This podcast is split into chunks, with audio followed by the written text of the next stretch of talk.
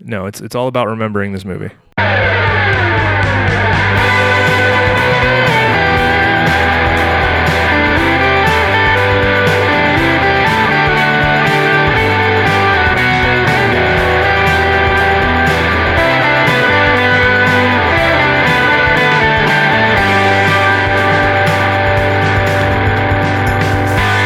Hello, and welcome to the Zero Stars Podcast, a podcast about Marvel movies and Avengers Endgame. My name is Bob, And my name is Matt. and we're going to talk about Marvel movies, and then we're going to speculate about a movie that came out last year.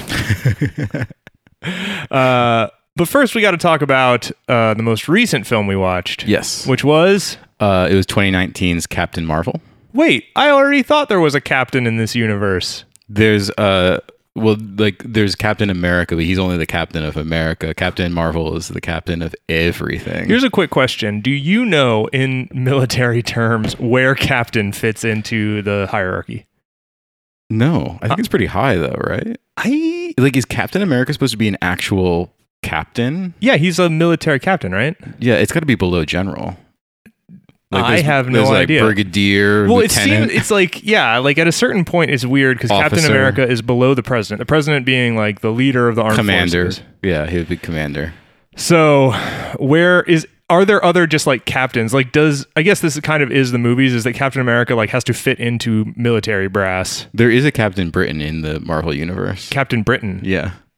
really? Yes. I'd love to see his costume. It's, it's, it's really funny actually. it's just it just looks like a Union Jack. That was um this is an affront to me. I don't know why though. he was a character in the Excalibur series, which was the uh, basically X Men UK. That is what you'd call it. Yeah, I have a full I have the full run of that comic book. Really? Yeah, I have like all 150 issues of it. Is that worth something? Probably not. Only to Brits. well, it's only worth something if someone wants to buy it. Is the issue. I was a big Nightcrawler fan, so, So, uh, if you are a uh, person residing in Great Britain and you love the Excaliburs, yeah. uh, Matt's got a sword for you. so give him a call, and I'm sure he'll unload that for you. I don't know what what do you what is your starting price? Just how much is it worth to you? I don't. That's a r- that's a really good question. Hit me. Just give me a number. Uh, ten thousand. Okay. Dollars. So if you have ten thousand dollars and you want to score a hot collector's item, I assume they're all in perfect condition. they're in very good condition. Okay, yes, yeah, plastic sleeves. Yeah. Yeah. Oh yeah. Oh, yeah. definitely. Okay. So, yeah, you can uh, get in touch with Matt and you can buy the entire run of Excalibur uh, with a bunch of characters that I don't know. Yeah. Warren Ellis wrote on that for a while. I don't know anything about that. Yeah. Is he good? Uh, Is he British? he's British. Yes. Okay, yes. Yeah. His they had name's a lo- Warren Ellis. Yeah. They had a lot of British writers on it. That makes sense. yeah.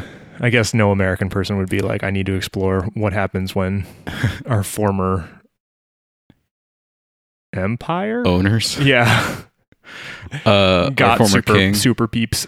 Um. Yeah. I mean, it, it's interesting. Warren Ellis was like the bad boy of comic books in like the aughts. Oh, really? He was one of those. He was like, he- Todd McFarlane. Yeah, but like, but like literary. Like, he, he was more. It was more like Chuck Palahniuk or something like that. What?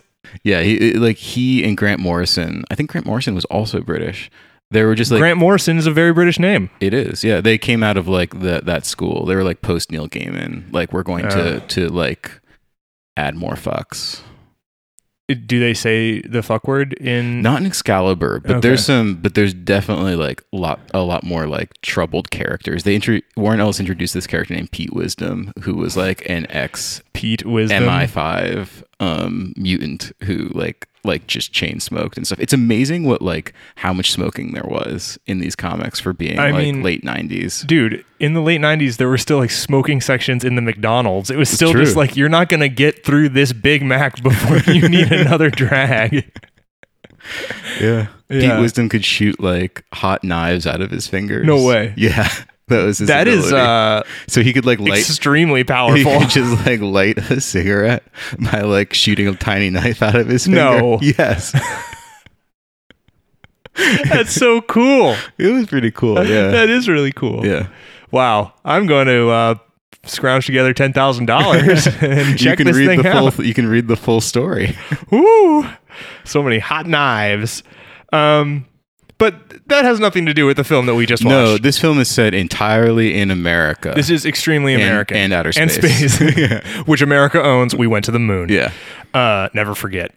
Um, okay. This was directed by uh, Anna Boden and Ryan Fleck. So it was a, a dual team. These are they, they these were indie directors. They had made like that that movie Half Nelson with um, oh my God! Really? yeah.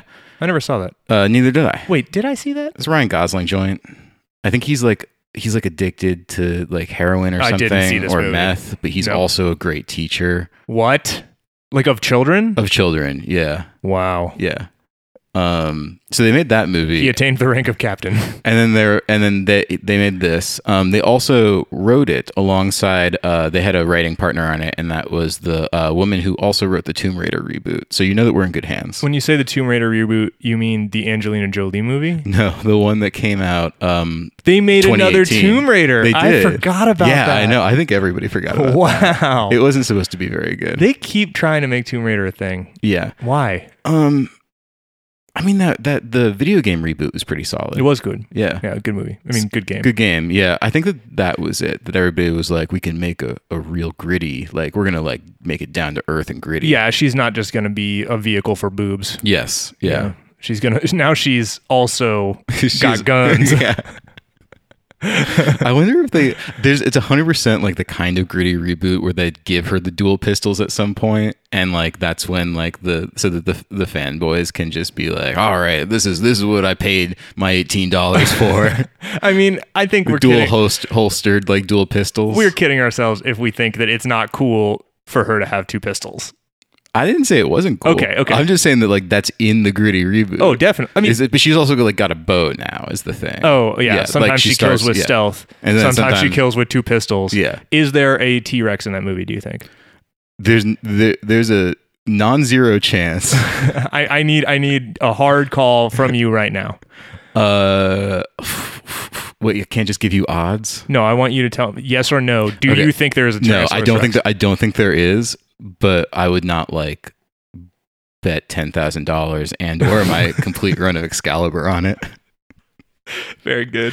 All right. All right. So where do we begin? It's almost like we don't want to talk about this movie. well, I like. I really want to talk about this movie, but then also this movie is fraught with a lot of disappointment for me because I think this movie could be my favorite Marvel movie, and then it totally fails on all fronts to do that. yeah, Uh, that said, this movie does, fun fact, take place in the 90s, which means that there's a smoking section in any McDonald's you see on screen. that's true. Anyways, I think that I think the thing about this movie is that I want to talk about it. I don't want to recap it well, because of because of the reasons that I kind of like have issues with this movie. Make it very un, like not fun to recap. there are rules though. Yeah, but And- there are rules. The first rule is that we recap the films. So here we go. Where do we begin? Um, we start in space. Why not? Uh, it's not exactly a flashback. It's actually not space. well, n- n- but it's it's outside Earth. She's bleeding on the ground. She okay, okay, is- yes, no, Brie no, no, Larson. but no, but we are starting in space because this is a dream sequence. Dream sequence. Dream sequence. colon. Um, Space. so you see a bunch of random images. We get like this weird, like looking jet, and then we see like an explosion that's like going in reverse or something. It looks like time is rewinding, Yeah, yeah. and then we see Annette Benning holding a gun, and then Brie Larson wakes up. and she's bleeding blue from her nose, right? Yes, uh, Annette Benning is bleeding. Is bleeding blue? No, no. Oh, um, and it- this is what I don't understand. This is one of the things I don't understand about this movie is that later in the movie, Annette Benning is bleeding blue out of her nose because she's a Krell or whatever. But in the opening section, Brie she's, a, Larson, she's a what? a Cree, Cree? Cree, a Cree. Okay, wait. Let's let's re- let's reset because this is going to make no sense to anyone. Okay, Okay. movie begins. Yeah, we see these images. Brie Larson is bleeding on the ground Yes. from her nose. She is bleeding blue blood. Yes. Okay. Yes. And you go, she's not of this world. yes, and we see Annette Benning holding a gun. And, and they're in some like Desert. moonscape. It's a desert. I thought it was like gray. It's a it's a desert. I mean, it might be that the film is like colored to make it look Okay. gray, but it, we learn later it is. A Annette desert. Bening's like shooting a laser gun. yeah, She's like holding someone off or something. yeah. She's like holding out the gun. Yeah. um, and I think, and, and then and then we get Brie Larson wakes up. It was all a dream. Uh huh. Yes. it was. That's yes. Okay. Um, Yeah. This is all coming together now. Um, Brie Larson plays a character named Veers. Uh, it's this is spelled V E R S, which made is going to make reading that name and not saying vers very It's the difficult. same problem I have with the Korean city of Seoul, Hmm. What do you want to call it? Seoul. Seoul. Yeah. Because whenever I see it, I want to like Seoul. if I when I read it, it Yeah. you know what I mean. It's just difficult phonics. It'll get you. Yeah, English in general. Gosh. Um, so yeah, Veer's played by Brie Larson wakes up, um, and she's like in this actually wakes up She now actually in her wakes like up dormitory. in her dormitory uh, in this like this alien city. It's very clear that we are not on Earth. well, I think that we get an establishing shot of Space City too. Yeah, at that some would make point here. sense. Um, and so she like leaves her dorm and she goes and like knocks on this other door, this other dorm, Yeah. and uh, it opens and there is Jude Law. Yeah. And she's like, "Do you want to fight me?" And he's like, "It's the middle of the night." And then he's like, "But of course." yeah, but of course. Um, so Jude Law, we learn, is her commander. His name is Jan Rog. Perhaps a captain. Did you know that his name was Jan Rog? No. His name is Jan Rog. We're That- going to call him Jude We're Law. calling him Jude Law because that dude's name is Yonrog.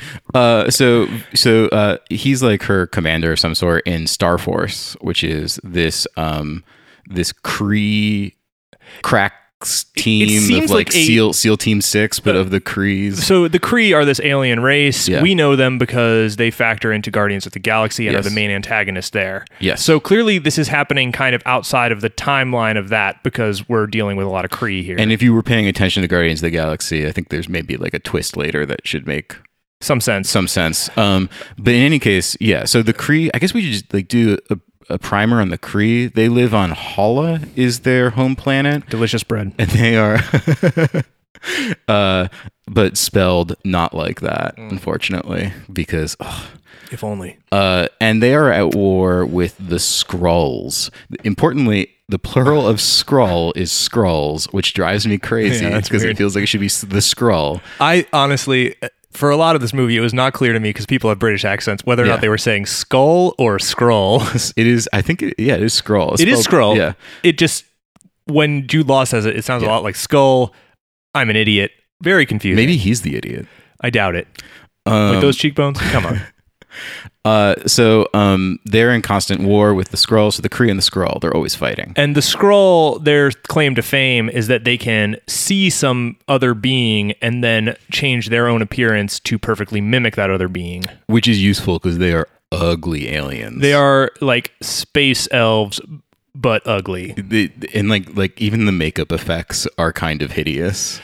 They look dumb. They look cartoony. They, yes, they look like a comic book character. yes they very. It's the truest to the comic book that I've seen any of these things get. So, okay. So yeah, she and her commander on Star Force are training, and he's um and Ju- Star Force seems like like Kree cops. yeah, but Space like, they're like cops. special, but they're like special. They're like the Avengers, but they. they are the Krees. Yeah, and they're they're training, and he keeps like kind of being like, um, just like calm your emotions because stay her calm. hands keep lighting up as though she can like blow him apart with her own hands and he's like you gotta keep that in check Yeah, you got to control yourself. Like, just beat me on like my own terms, basically. And already you're like, wait a second, why can't she glow? yeah let her glow let her glow Let up her glow. um, so this is all pretty good so far. i i really enjoyed the start of this movie I really like the look of the city, Hala. Oh, yeah. and like everything. It looks, it's very cool looking. It's like this kind of Art Deco space. it's a very nice Design. midpoint bes- between some of the other avengers movies space stuff that's a little too clean for me and like a star wars where everything's gritty Mm-hmm. Yeah, and i actually Agreed. really kind of liked the feeling of what was going on here Totally.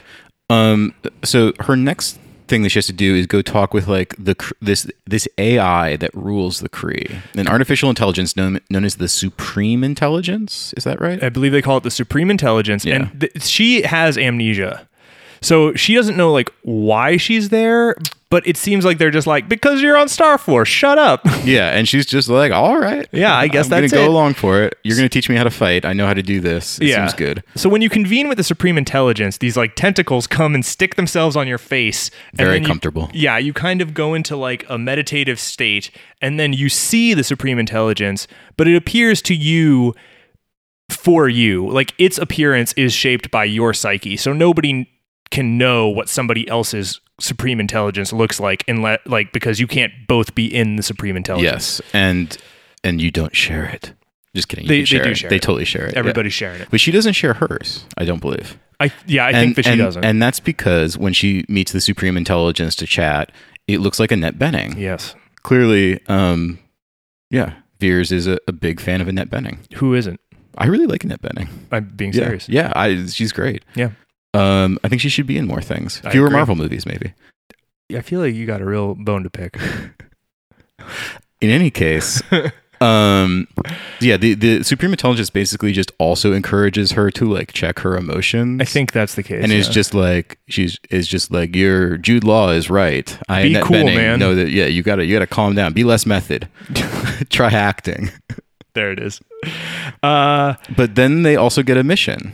yeah. She and the rest of Star Force get a mission. and it's like you gotta go. They have to go rescue a Kree who is undercover with a bunch of Skrull. Um, and like so, she convenes with the rest of Star Force, which is made up of like various characters Who we've seen before. some of whom we have. yeah, some of these members of Star Force in other Marvel movies, but that doesn't really matter for this movie. no, It's just kind of something where you go like, "Oh, that dude Yeah. with the white beard." There's the there's the dude with the white beard who I think is the one who has the two swords. Maybe he also gets some kind of funny laugh lines. that I Yeah. enjoyed. Um, he's played by a well-known actor whose name escapes me right now, who's like in a bunch of these. Um, then there's there's a sniper sniper lady, and then there is Space Tormund, who I think might be the dude who plays Tormund from Game of Thrones, but they just made him look a little spacier. Like I think he's got like gray like gray white. beard Sounds or about something. Yeah.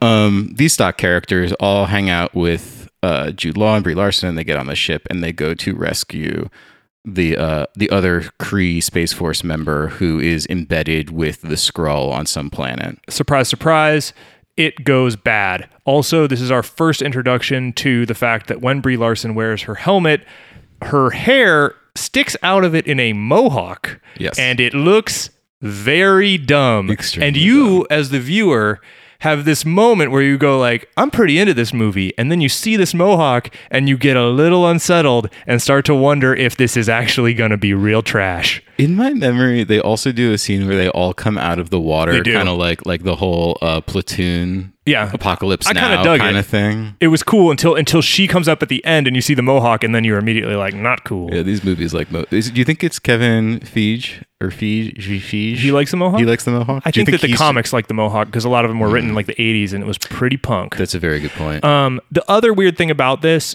and just it irritated me throughout this whole movie, is that whenever they're like putting on their helmets, taking off their helmets, like doing their special dark ops stuff, their hair is always perfect when they remove their helmets. Uh, both Brie Larson's and Jude Law's and everybody else's. I mean, Jude Law's hair is always perfect. but I hate it because it's I want them to be like sweaty and like they're actually like doing something and instead Yeah. it just like makes it look totally fake and like removes any sort of like these people are exerting themselves and it kind of sucks. You, you know, I was gonna say, I was gonna say, it's not like any of the others do that, but I feel like they actually do do that. I feel like Captain America, Captain America yeah, never very looks much. good. yeah, no, they always look kind of like beat up. They look and like Tony Stark takes they off his take- helmet yeah. and his hair is like okay, but that's he's got a weird robot helmet. he, pr- his he- his helmet probably like grooms his hair right before it comes And- off. yeah, and also there's like he- a comb that just runs like vroom across the top. yeah, probably though, Yeah. and I buy that. I there's don't like know. always little lasers that are grooming his beard while he's in there. Yeah, like obviously there's going to be some level of like Natasha's hair always looks good, and that doesn't really make a lot of sense because she's always like drop kicking people. Yeah, But there's just something about in this movie particularly where it just sat with me really weird. I, like I couldn't stop noticing it because I'm a crazy person. this movie is not. It grows. I don't know. This movie is not textural in any sense.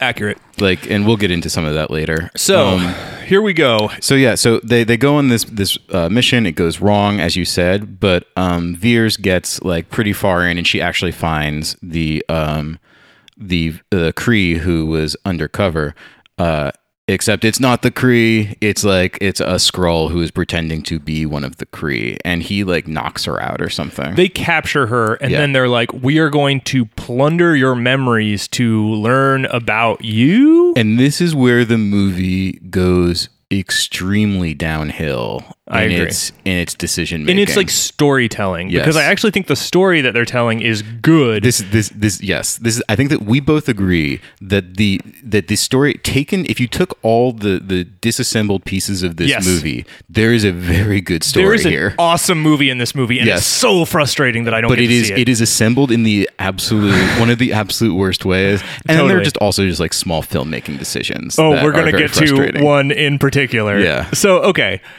We go back in her memories and we get like this jump cut flashback sequences, one of which does feature Crazy on You She's a by kid. Heart. Yeah. You're like, man, I love Heart so much. Finally, these Marvel movies are acknowledging my love of Heart, something I was hoping they'd do the whole time for some reason. I don't know. I just felt it. you kind of manifested it I did. I actually dreamed that there would be I mean, through titling, through titling our, our various and Magic Man. references. yeah, Uh, yeah. So many people have magic hands. In this movie, Veers, Veers, Veers, Veers? has the magic hands. she does. Um, so, anyways, we're listening to Heart, and then she crashes the go kart, and it's like, you shouldn't have even been out there because you're a girl. Yeah. And then she's like She's in moving forward. She's in basic the training. academy. Yeah. She's at the bar. There's a dude. He's being a dick. You can't be a pilot in the Air Force. There's like there's he's like got like Iceman energy from Oh, Top Gun, hard. and it's like it's like you're like I can't wait for more of this later. Well, so you're. Yes, we'll get into why that's a problem. So, and he's like talking down to her, and she's and she's clearly defying his expectations of her as a female pilot. She's singing with her friend in the bar. They're doing karaoke Yeah. with the You see jukebox. her friend a lot. Her friend who, who Yeah. whose name is Maria, and we'll get to that later. But I think we should just name her now because she's gonna. This is not Maria. a visual medium. yeah, so and she's gonna her crop friend up. Mm-hmm. Maria, and her friend is also an Air Force pilot, and then they're like flying missions, They're in these jets. Yeah, and then she's it's very cool. talking to Annette Benning. Yes, it's like early one morning. She's talking with Annette Benning, and during some of this, we're hearing voiceover of like the Cree, one particular Cree, just like rewinding and fast Enhance, forwarding, enhance. Yeah. just like like rushing through her memories, and he's just like here, and like meanwhile, like Veers is just being like, wait, what's going on? And she's like, can you? She's like, can anybody else hear that? It within her memories. Yeah. Um, so she's talking with Annette Benning, and Annette Benning is just kind of like philosophizing. I feel like about science or something like that. Before they go on a mission, They're about to go on a mission on a together. Air Force Yeah. mission of some sort. And we also are introduced to Annette Benning's cat. yes, We just see him briefly, are. but they like kind of make a deal out of him. yeah, it, it becomes a thing.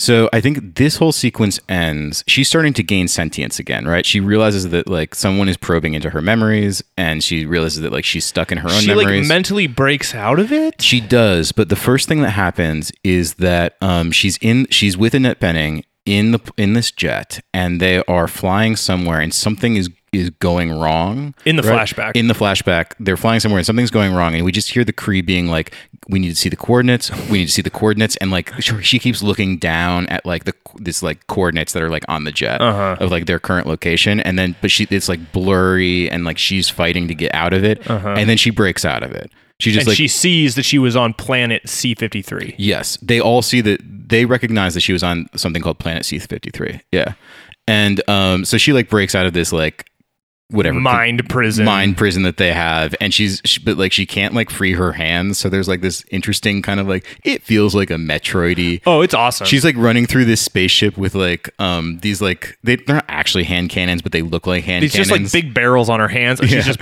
beating up these scroll. And you're like, this is a good sequence because she's punching dudes, they're hitting walls. She's clearly very powerful. She's got like laser hands that she's like trying to free from these things that are preventing her from using her laser hands. Yeah. she's beating dudes up, and you're like, this is cool. It- yeah, it's it's all it's all like the the fight choreography at this point is very good, Very strong. Yeah, I thought it's very tight and yeah, stuff. fun. Um, and I believe that she just like does terminal damage to the ship, to this scroll ship. something is going wrong and everybody's like fleeing to escape pods. Everybody's she running gets to in one escape of the pods. escape pods. She gets in one. The escape pods, I believe, are all set for that planet, or maybe she's sets it for that planet. I don't remember. It doesn't matter. In any case, she and the and some other scroll are, are all headed towards C fifty three. Yeah. Um, so she crash lands into C fifty three, which it turns out is Earth, Yep. circa nineteen ninety five. Ish. Yeah, must be. She literally crash lands into a blockbuster video. Setting letting us all know that it is definitively Yeah. the 90s. Um and at this point she like talks to a security guard and it's yeah, there's funny. like a mall, like a, s- a- a- a strip mall security guard who's like in his car and he has just seen this thing crash into the blockbuster video. So he's like confused. and she's wearing her like Star Force like uniform thing, which is like a Captain America style like suit. yeah, but and so spacey. she like walks up to this dude, and it's funny, and it is kind of like an interesting thing. And the movie does a really poor job, I think, of like exploiting this. But she treats this guy as though he is an equal. it's like it's a- she- it's Thor. It's It- a it- Thor it fish kind out of of water is. energy. It sort of is, and then they totally They leave it, Abandon they it. leave it behind immediately after. So it's clear that she doesn't know that she's on Earth and she doesn't know what Earth is, but she approaches this dude as though he's also like an officer of space law. Yeah. Just on Earth. And he's like, I guess you can talk to this payphone. Somehow she uses her in depth knowledge of electronics to rig this payphone to speak with Jude Law in space? yeah, she calls up Jude Law and he's like, Which- "Where are you?" And I mean, she's- he took that collect call, but that is going to be expensive. I think that they actually kind of make that joke because it gets they cut off. probably do. But I mean, how does she? Yeah, I don't. know. Honestly, uh, things this are is- getting shaky. things are getting shaky because and it's going to get shakier because it seems as though she gradually understands earth better and better with every minute but they don't demonstrate this in the movie It's itself not explained like it's like she arrives and she doesn't understand aphorisms but then she starts using aphorisms immediately There's like idioms and stuff. Like And- she's just able to interface with like humans on Earth as though she's a human from Earth, but there's- her- there's she a- theoretically has no memory. there, yeah exactly and there's a way of doing it in which like it's coming back to her Yes. but it never It's addresses just, it The whole time you're like, wait, is she from Earth? yes Like you kind of can't tell if she's had her mind wiped by the Cree, if she thinks she's a Cree, if she is an Earthling, if she's aware she's an Earthling. It's really weird. Some of it, yeah, and it's I think it's the confusion that is the problem. And maybe we are the only ones who are confused by this, but I found it very like I found it very irritating I agree. that um there's no that, that it doesn't become like part of the narrative. It is just like sometimes she understands earth things and sometimes she does not. Well, and I think it really shortchanges the character. And this is like, Yes. I think that the big problem with this movie is that they do not give her character anything other than that she was belittled for her gender. And that doesn't even seem to like actually manifest in the way that she acts. That's just like this like meta motivation for her yeah. but like her character, I don't really know who she is.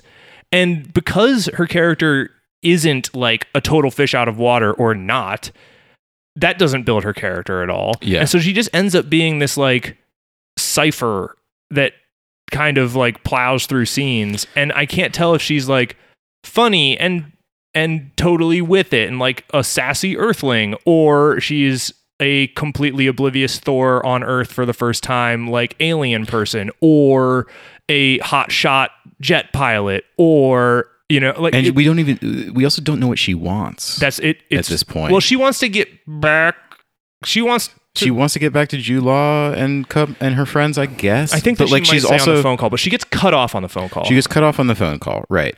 Um, and what what happens in 1995 when you have a spaceship crash into a blockbuster is that uh, a nascent version of Shield E shows up. So we get Samuel L. Jackson and uh, as Nick Fury, and then uh, also Agent Coulson, who we all remember and who died in recall. the first avengers Yeah, but then came back in the TV show. i don't know anything about that Yeah, neither. I mean, we uh, that's what we're watching after this, Oh, right? God. we're doing we're doing all eight ep- or eight seasons of Agents of Shield. no we're not uh we're not doing that 24, 24 episodes per i season. can't do that Um, but Sam Jackson is here, And- and Nick Fury, and he's young. they're de-aged both Yes. of these characters and i gotta say i never thought about it once I did. Do, did you think about it though because you knew or because you could see it because i couldn't see it at all It was. It's. It's a. It's a. So it's one of those things where it's like I knew about it, and so I couldn't tell if I could see it or not. because i couldn't see any like visual tells I can't. I can't objectively tell you whether I could see it or not. It was like, did you see The Irishman? no Don't. Don't. It's bad.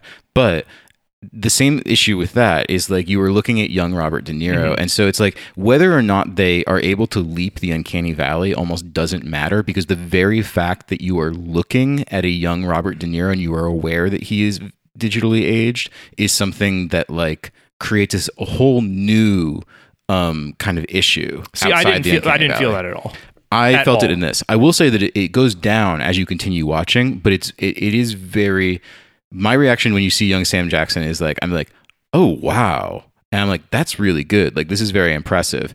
And then like after 30, 40 seconds of it, I'm like, I this makes me feel kind of weird. That's weird. And then and then after 30 minutes, I kind of forget it. I just didn't think about it twice. That's I, good. I, I just accepted it totally. These are two perspectives on Marvel's de aging technologies. Incredible.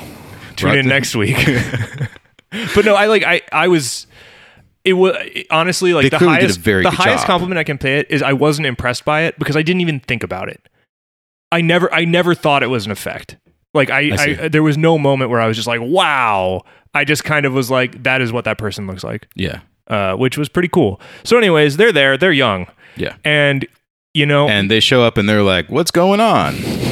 That's a spaceship or something like that. And they they interact with um with Veers, and I don't really remember what they talk about. I think th- this is another situation where she treats them.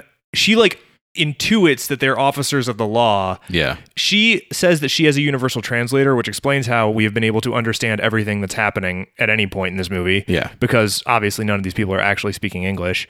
Uh, I mean, they are in Los Angeles in well, 1995. no, no, uh, They're, sorry, like up in space. none of the aliens, Yeah, the Skrull or the Kree yeah, or her seemingly like and that's kind of weird right where it's like is Yeah. she's she as a person with her mind wiped is only speaking english because of her universal translator but she understands english idioms does the translator help you understand idioms maybe. I think I think that like it makes no sense we're asking for maybe. I think that I think that I can hear people being like, "You're asking too much of this movie." i'm asking the right amount okay so anyways nick fury's there he's young he's brash and he's ready to party uh, as is agent colson yeah and they're they're talking with her and they're not getting a whole lot out of her and i believe that at some point they are attacked by um, oh we also see that the scroll have crash landed into the into like the beach It's- and they've inhabited the bodies. They've taken Of over these surfers. the appearance of Yeah. these surfers, which is fun because then they're just like dressed like surfers, but Yeah. they're on a murder mission. but we don't it doesn't even last that long They don't play it for No, the laughs for- that they could. yeah so um but they're attacked by one of these uh, scroll dressed up as surfers and then a chase ensues um, with veers chasing after this uh, this scroll on foot because she can i assume go pretty fast but um, Uh, I don't, not as fast as Captain America or Black Panther. No. but and then uh, Sam Jackson and Agent Coulson chase via the car. So there's this like chase scene that's like it's kind of a dual chase scene. I actually liked this. This was a good sequence. Yeah, I thought this was very well shot. There are parts of it that I don't like. you don't like the punching the old lady. I think that that's just like that's very I- 90s I in feel a like way there was that a, like the is lot. a little, sorry, go ahead. it's just a, it's just like a little like winky. Yeah, I feel like a lot of the comedy in this movie hits me in that way Yes. where it's like a little lowbrow for like the rest of the movie and it kind of has the vibe of like they shot a movie and then somebody was like this is a marvel movie and they're supposed to be fun where are your jokes and then they were like i guess we'll f- put the jokes in it Like literally, the jokes in this are at the level of an Ego commercial.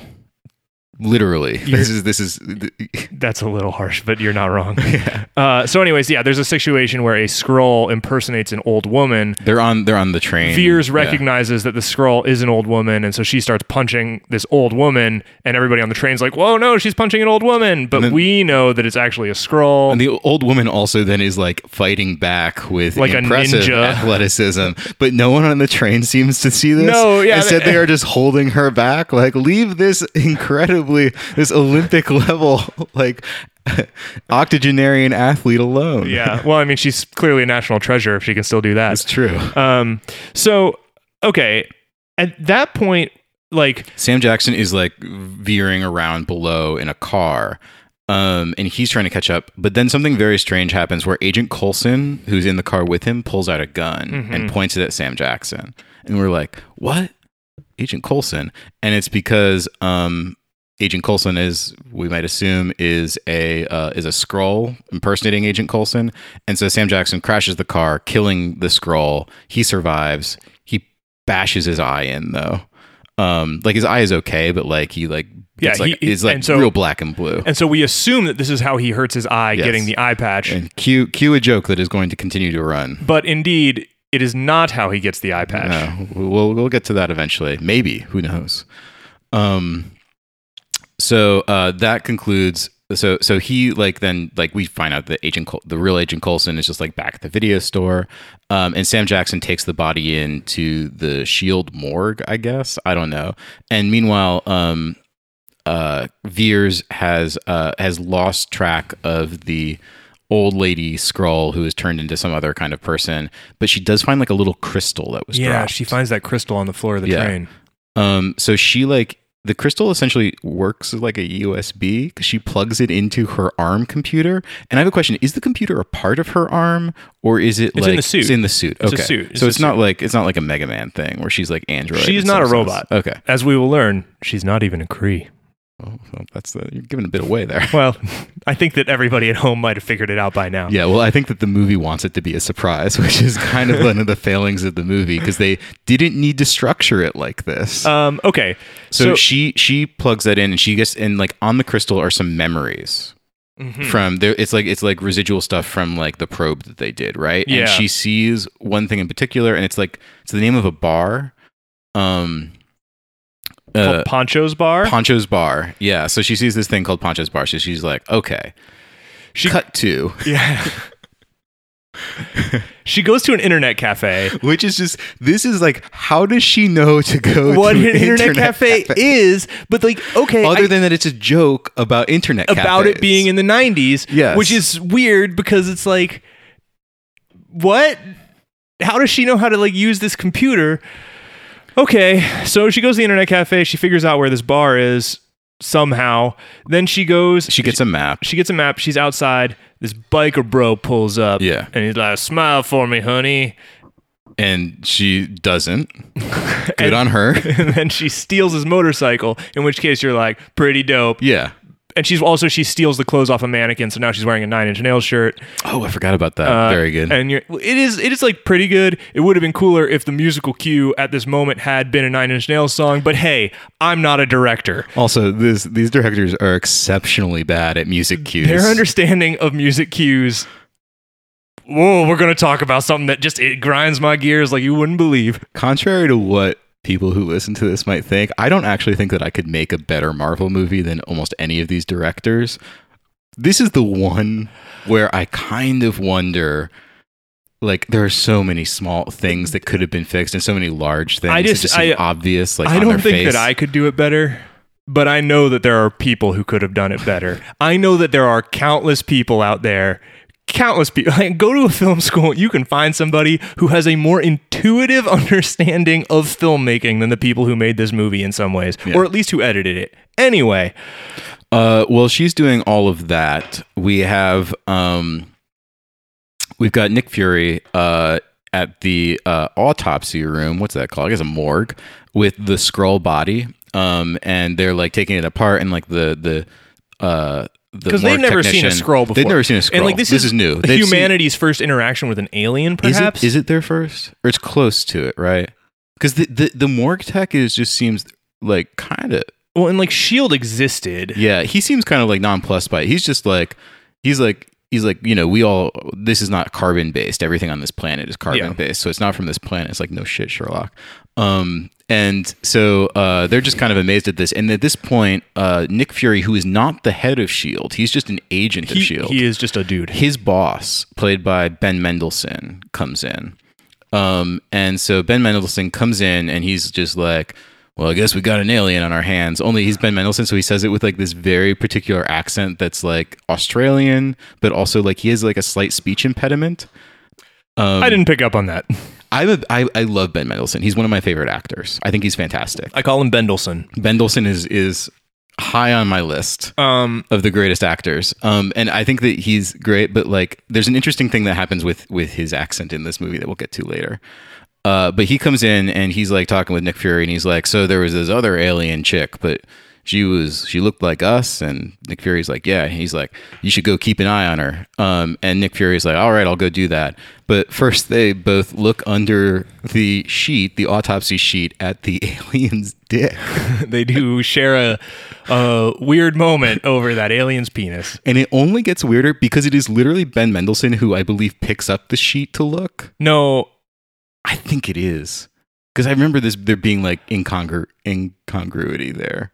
I, I thought it was fine. Well, I in any think this case- is like a fine joke. The, it's a fine joke, except for the fact that as soon as Sam Jackson leaves, we learn that Ben Mendelsohn is actually one of the Skrull who's just impersonating. And this is this is very important, actually, that this specifically is um, a scroll named Talos. Ta- Talos, who is like the Skrull who captured uh, Veers and in the first place, and is kind of like the head of some group of Skrulls. He's he's a captain, perhaps. Um, Captain Scroll. Captain Skrull.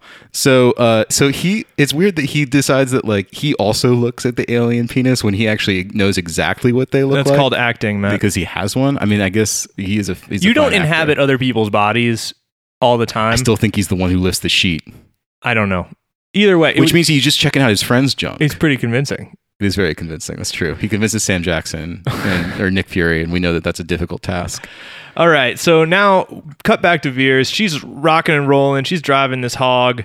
Uh, she- More, yeah, more music cue opportunities are probably missed at this point. she she gets to a bar and immediately upon walking into the bar we like re-trigger the flashback where she's singing karaoke with her friend maria Mhm. uh, and she looks around the bar and she finds a photo on the wall of a fighter jet that she recognizes and on the tail of the jet the logo is not that of the air force but is instead the logo of pegasus yeah, pretty cool pretty Pegasus- cool logo Pegasus is pretty cool. pretty cool name Yeah, if i was naming like a black ops thing i would name it pegasus yeah, I agree. pretty dope, It's a good. especially if it was flying. Anyway, uh, Nick Fury gets there. He just shows up at random. I Do don't you know, know how, how he that found happened? them. No, no, no. I Uh, it think doesn't- there's I- there, I think there's some indication on how he did that, but I don't recall. Yeah, I, I don't know either. He just he figures out where she is, but he's very cool about it, like just classic Fury. Um, they sit down and like they get the whole alien thing out of the way very quickly, but they have this back and forth where they talk about like various things, like how she, how does she know that she can trust him? And they figure it out because they ask each other things about each other's past. Yeah, And by doing that, um, like she's asking him about his past because a scroll doesn't know a person's memories. right. And so a scroll is if you are a scroll who's just inhabiting somebody's body, you only know what happened after you took the body. So by asking somebody about their childhood and stuff and asking them things that they couldn't make up very rapidly, you can actually figure out whether or not they're a scroll. So she figures out he's not a scroll. He asks her to prove that she's not a scroll and she blows up a jukebox with her hand guns. Yeah. Uh, and he takes that as Which- proof enough. what makes him think a scroll can't do that? I mean, honestly, at that point he has to go with it because like She blew up a jukebox. yeah, she could kill him.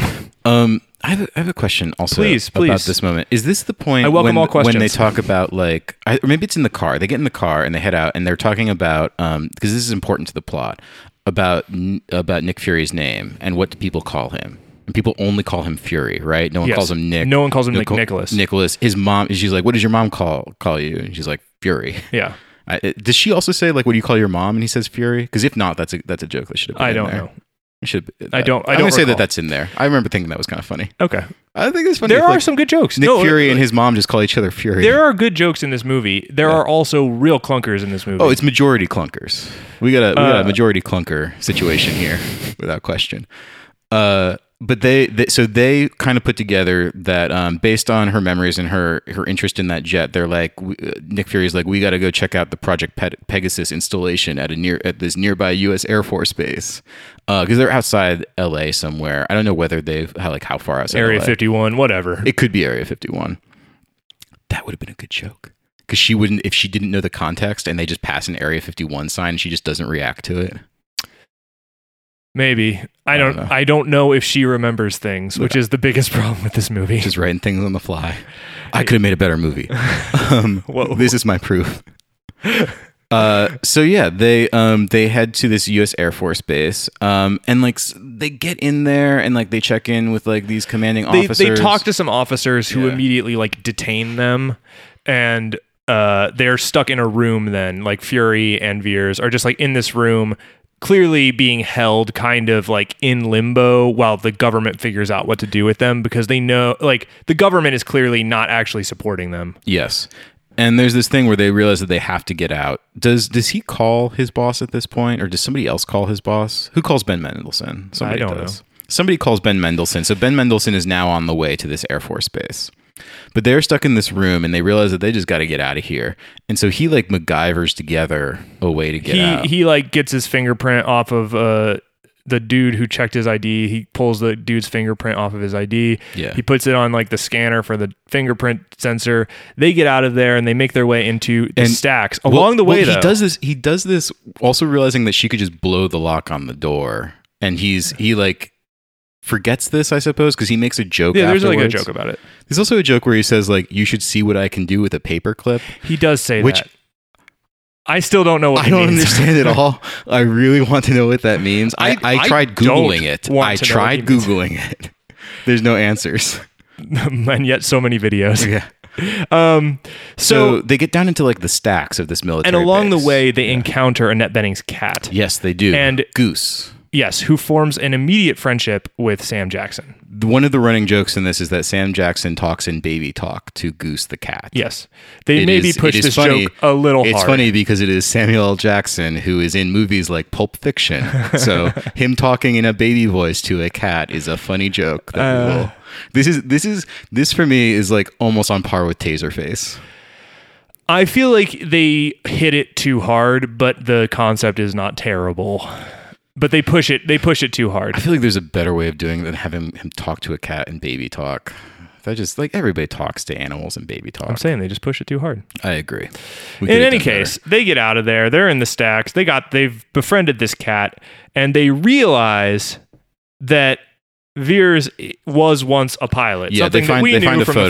flashbacks. Yeah, so they find they realize that she was once a pilot via a photo, and then they also find like the plans for a jet that was being developed by Annette Benning, whose name is um, Wendy Lawson. Yeah. Is her character's name.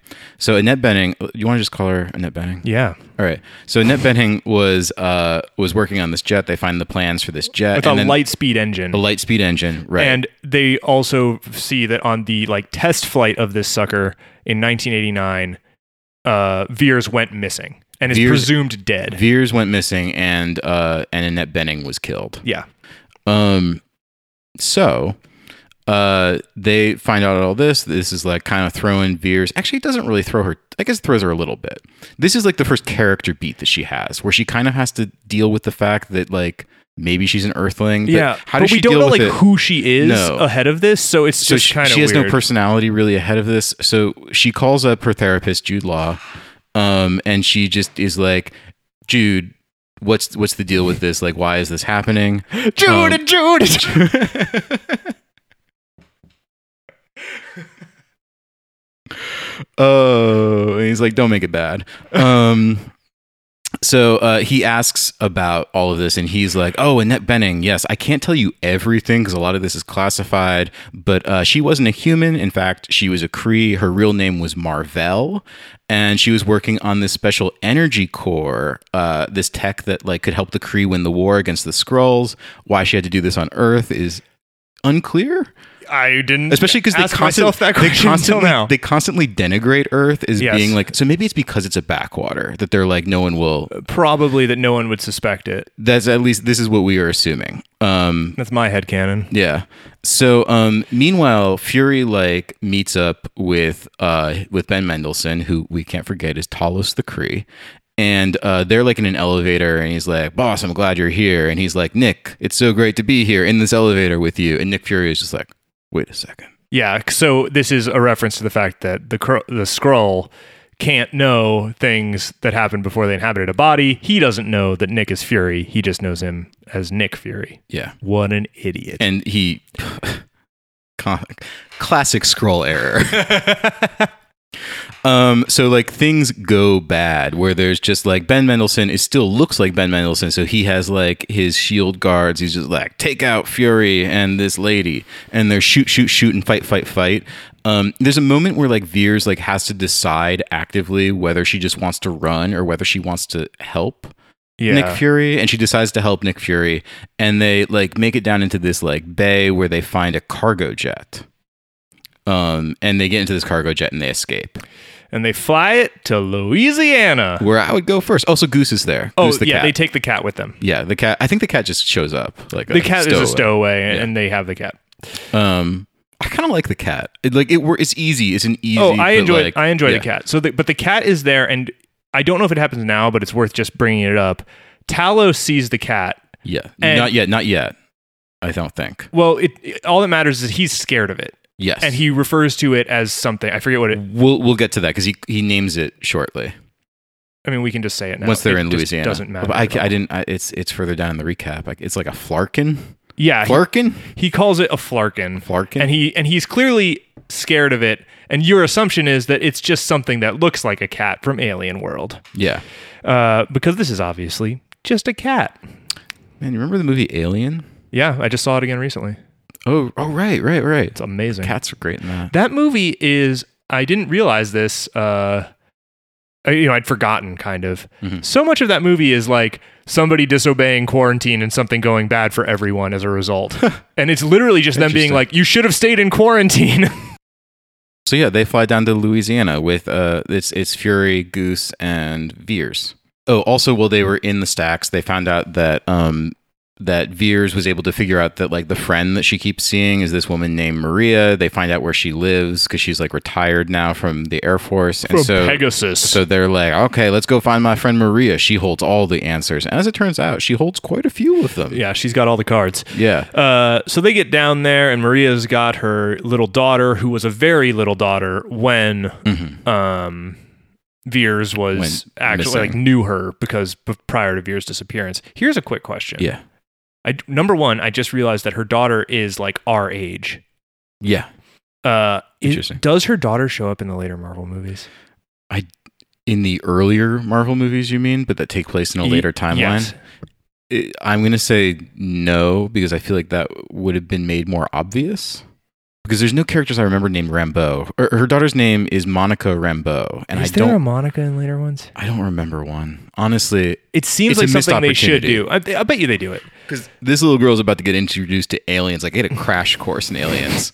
Um, So yeah, they're they have this like experience where they like get to know each other again, and but it, but like, there's this quality to it where Maria is hurt by the fact it's really weird. It- it's so okay this is actually this is the part that upsets me the most because i think it has the most potential maria is hurt by the fact that um that veers doesn't remember her we find out that veers real name she was a human her name was carolyn danvers and that they were best friends and she's hurt by the fact that veers doesn't seem to remember her and that like she's so like imagine meeting your best friend Yes. who's like closest family and they Yes. just don't recognize you there's a lot here that's really powerful There but is. we don't care because we've never met maria before And we before. don't know just their seen her- relationship. We just see that flashback. We just see her in like we've seen her over the course of like twenty c- cumulative seconds in flashbacks, and she's never spoken. Yes. So if we and this is going to get to what we we're talking about before, but if we had maybe spent actual time with her early on, this would land, Yes. and it would be really good. This movie desperately needs what it really needs more than anything, and I'm just going to put all my cards on the table. What I think this movie needs really badly is to start in 1989, the Yes. night before the mission that goes bad. Yes. And that needs to be the night when the dude talks shit in the bar and you get the sense that like nobody thinks that these girls can fly. Yeah. But you know that they can because obviously they're fucking awesome. They need to sing karaoke that night to a heart song. yes, to a heart song Yes. that night. It needs to all happen right there. Then they need to go out on the mission and they need to kick ass and you need to see them working together and it needs to be like cool Top Gun stuff. You got electric guitars, we're shredding, we're flying, and then it goes bad and then she wakes up in space. And it fixes so many problems with this movie because you got to know the characters and you got They to are meet people. her and you get They to are know that people. like Yes. Veers is a hotshot pilot Yeah. and maybe she's super cocky. I don't know. Maybe she has anything defining about herself Yes. that we are Yeah. exposed to by her original personality. she's not like because as it is, she's not even virtuous. No, we don't know anything about her. Yeah, sh- her drive is just like I guess I'm curious about finding more out about this, but like it's not. It doesn't have like her her quest for knowledge has no basis in wanting to fully understand who she is. It's so weird. And like the parts are there, right? Because like It's it's so it's so close, and like them being And also so far. friends is there's so much there and you just need to go shoot it. And it's weird because they shot all these flashbacks. So it almost feels like maybe they shot this stuff. I'm sure there's a lot of it. Yeah, like maybe this whole sequence exists and they just need to show it to us but i just need her and maria on earth in 1989 bantering and high-fiving and like getting wasted and hanging out and I, then i need her to like roll into this mission the next day with a hangover or whatever and It's just like- be like it's eight oh, minutes." i know exactly who she is It's i know eight minutes. exactly who she is and they fail to do that entirely. So, anyways, then they try and cash in this non existent check by having Maria be upset with this person that we don't know who's a total cipher, who's an amnesiac, Yeah. and is like totally open about being an amnesiac. And Maria's just angry at her for some reason. It just doesn't work on all kinds It's of levels. so weird. um like at the very least like monica the child is like very interested in all of this in this like very wide-eyed way that's like both a little pandering and just like also i uh, we'll talk about the it's, use it's of not. Monica. It's not my hit- my biggest issue. yeah no by no means but anyway it doesn't matter because Talos arrives, Ben Mendelsohn, but he's no longer looks like Ben Mendelsohn. He Now looks he- like the scroll that he is. he's a green guy. He's green pointy ear man. alien, uh, and he Um, shows up and he's gonna. He shows fight. up. He shows up with one other guy. No, there's not going to fight. Oh, yeah. Oh, he yeah. shows up and he's just like, I got no weapons. Um, we're not going to fight. Like we're good. Like I just want to talk to you. Um, and he explains. Uh, he explains that they are not bad, in fact, and that and that um, the uh, scrolls are refugees searching for a new home. All the scrolls, the, the- and the Kree are actually the bad people, and that Marvell, who again is Annette Benning, was a sympathetic Kree scientist who was helping them, and uh, all of this, like he's like claiming all of this, and like basically they then they then do prove it. This is true. We're not there. It's not like a ruse, but like it recasts the entire movie in this idea that like the why were the scrolls being assholes and just like openly attacking? Not it- like like there's like this this shift. It's like the opposite of like a heel turn where it is they go from being like very classic like acting like, aggressively like bad guys to being suddenly like we just want peace. Yeah, it's it's sort of weird. It's like, why are they trying to kill her if she might be their only access to what they are looking for, which we learn is um is Annette Benning's like research and uh and the, the like what she was doing to try and help. well, and them. there's like an implication there that they know she's not a Cree, which is like, what is happening? well, she is a Cree. no, she's not a Cree. Annette Benning isn't a Cree. No, Annette Betting is, but but oh, Ver- that, yeah, that Veers, Veers isn't a Cree. Veers yes. is not a Cree. Yes. and they know that, I guess, because they know what happened in the flashback. It's, just like- weird. it's like why why are they so in order to get to what they need, they need her to be alive, and yet they actively try to kill her, I think. I feel maybe not. I, don't, know. It's Um, it's kind of weird. It just it doesn't it's again something that I actually find really interesting is this this turn where we realize that the Kree are the bad ones. Oh, and, I think and it's it accords it accords with Guardians of the Galaxy. But they botch it, I think, again, just because well, first of all, because of lack of attention to to detail, but also because like the ordering of like the the narrative we're, we also just like just got an info dump about who carolyn danvers is and now all of a sudden we're also being told that like like it just doesn't it just doesn't It work. just doesn't work, but all falls the flat. pieces are there for it to work, which is why it's so irritating. Yes. Um, so anyway, uh, B- Ben Mendelsohn, the scroll, says, "I can prove that we are good guys," and he has a black box recording um, of the of the jet that went down Of when Annette Benning Danvers' and Veers, last mission, yeah, which is Veers' last mission. Veers slash Danvers and um, and Annette Benning's last mission. So he has a black box from that jet. Um, so they play the black box re- recording, and this brings us into a new flashback um, that Veers has, where she finally remembers not only that she's Carolyn Dan- Danvers, um, but that she was flying Annette Benning's like experimental jet with Annette Benning that morning of the mission that we've been talking about, when they were suddenly attacked by another ship and they were forced like into this crash landing, right?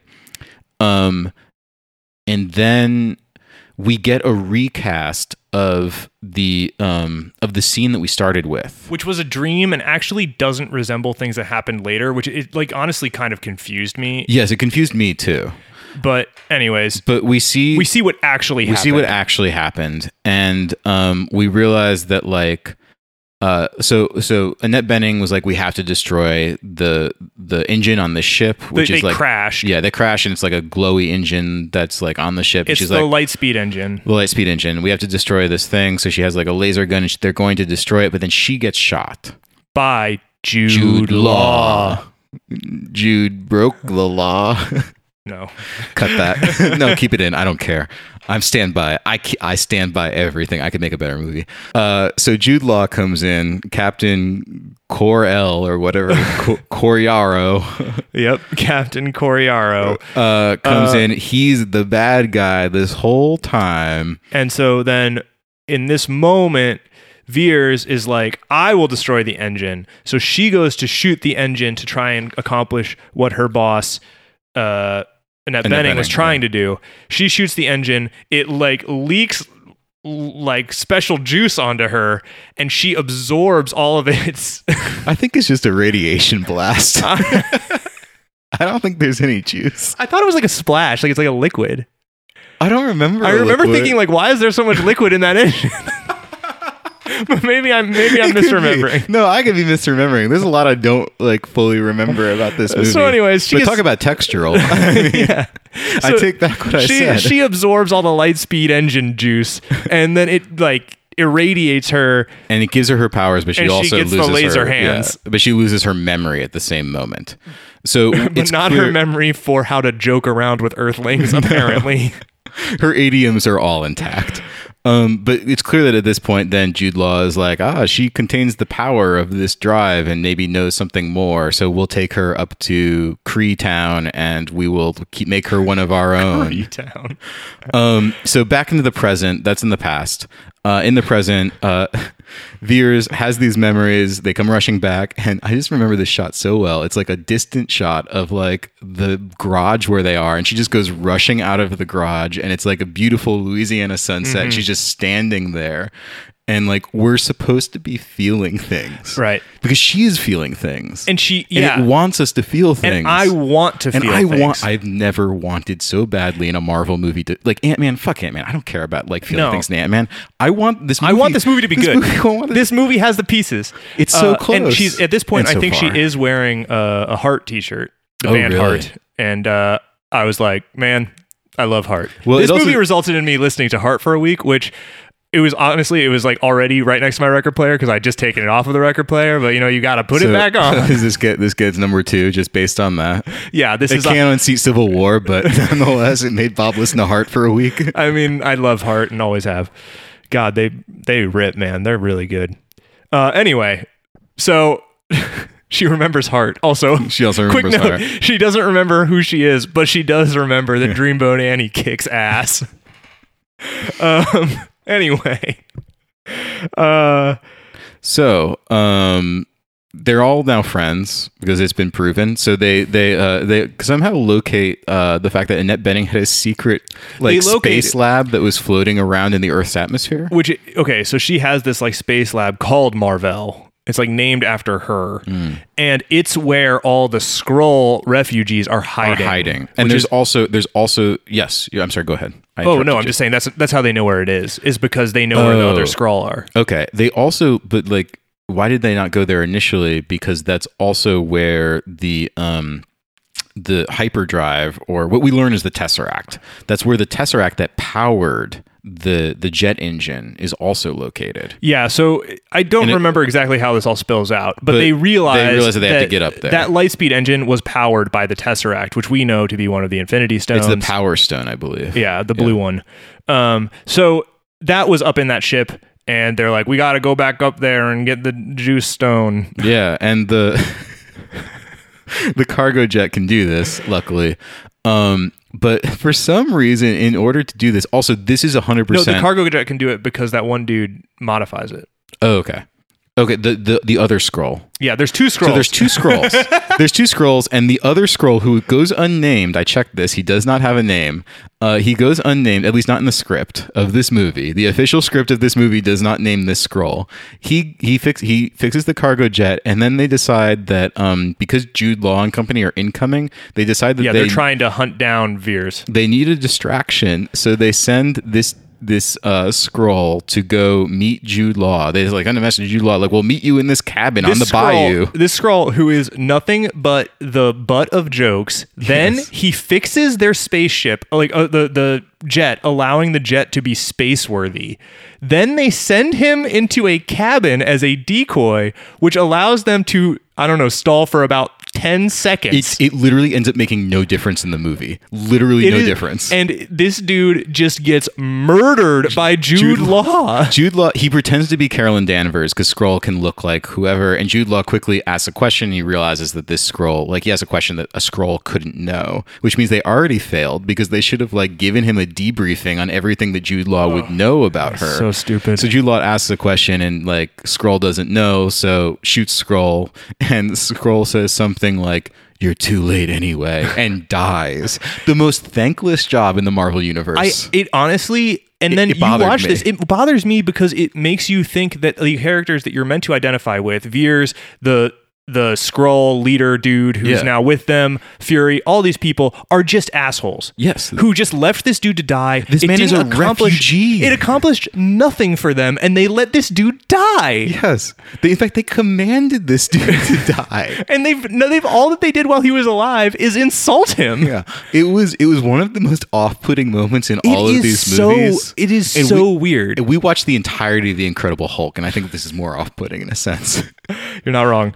All right. so Uh, they fly into space. They make they make it into space. Um, and uh, yeah, well, this is where they find the scroll families are up there, so they, they dock with the uh, floating science lab in the atmosphere, and they find the, tesseract, which is the power stone, etc. But it's like almost immediately. There's like some there's some talking here. There's like there's, they talk is about this like an where arcade there's machine. that reunion between the scroll leader and his family and Yes. his like child Literally, and it is his played wife- as though they are actual human refugees reuniting It is, and they're all wearing these rubbery masks. Also, this is the part that I wanted to point out that Ben Mendelsohn has a slight like lisp, speech impediment, and so all of the scroll talk with this speech impediment, which is very amusing. i to assume me, that has to do with the they just- universal translators they- it's, it's it's it's it's like the stupidest and also the funniest idea that Marvel has ever come up with, where they're just like everybody will talk like Ben Mendelsohn because he is the Uber scroll. It's um, weird. but yeah, these these people in green rubber masks are all just like hugging, and it, we're just like, what about that other dude's family?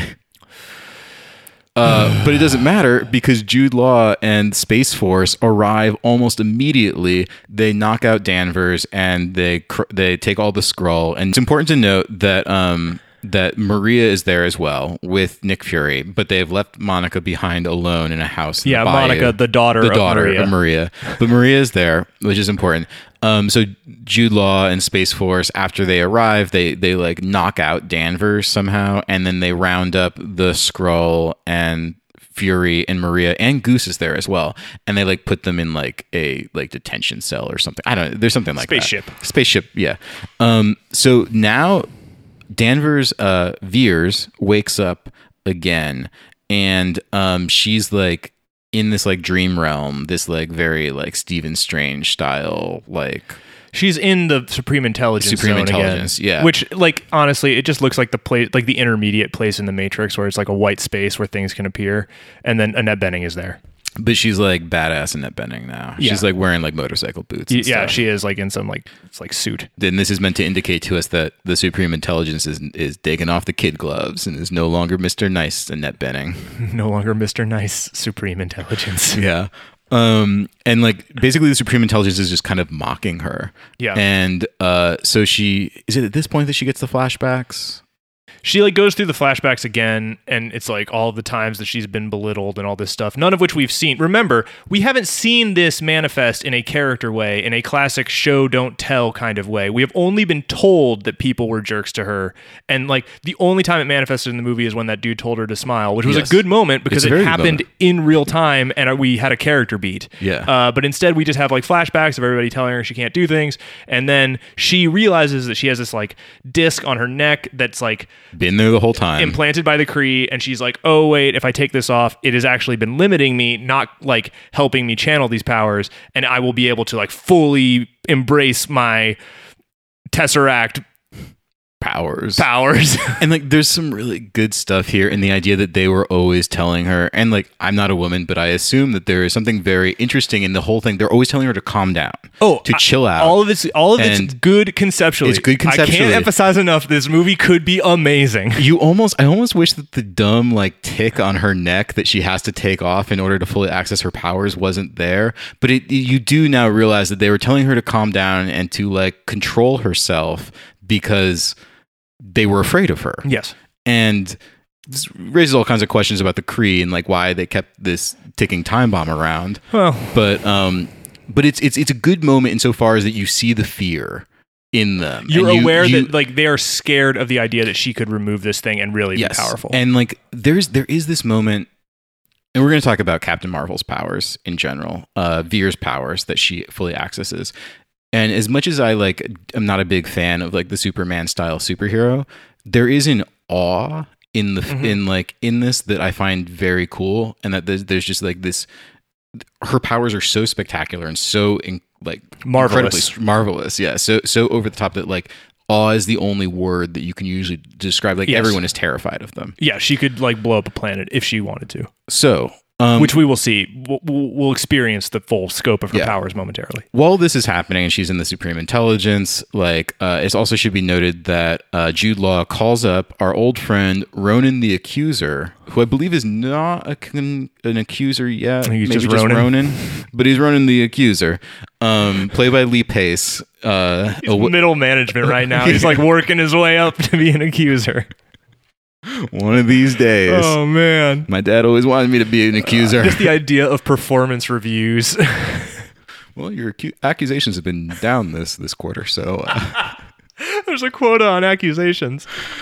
Um, so he calls up Ronan the Accuser, and I don't know. He like says like, "Come in here and let's destroy Earth" or something. I don't know. I don't even know why the Kree are there. They they hate the scroll. But like, there's a hand. There's just like five scroll on this ship. Bro, they, they hate the scroll.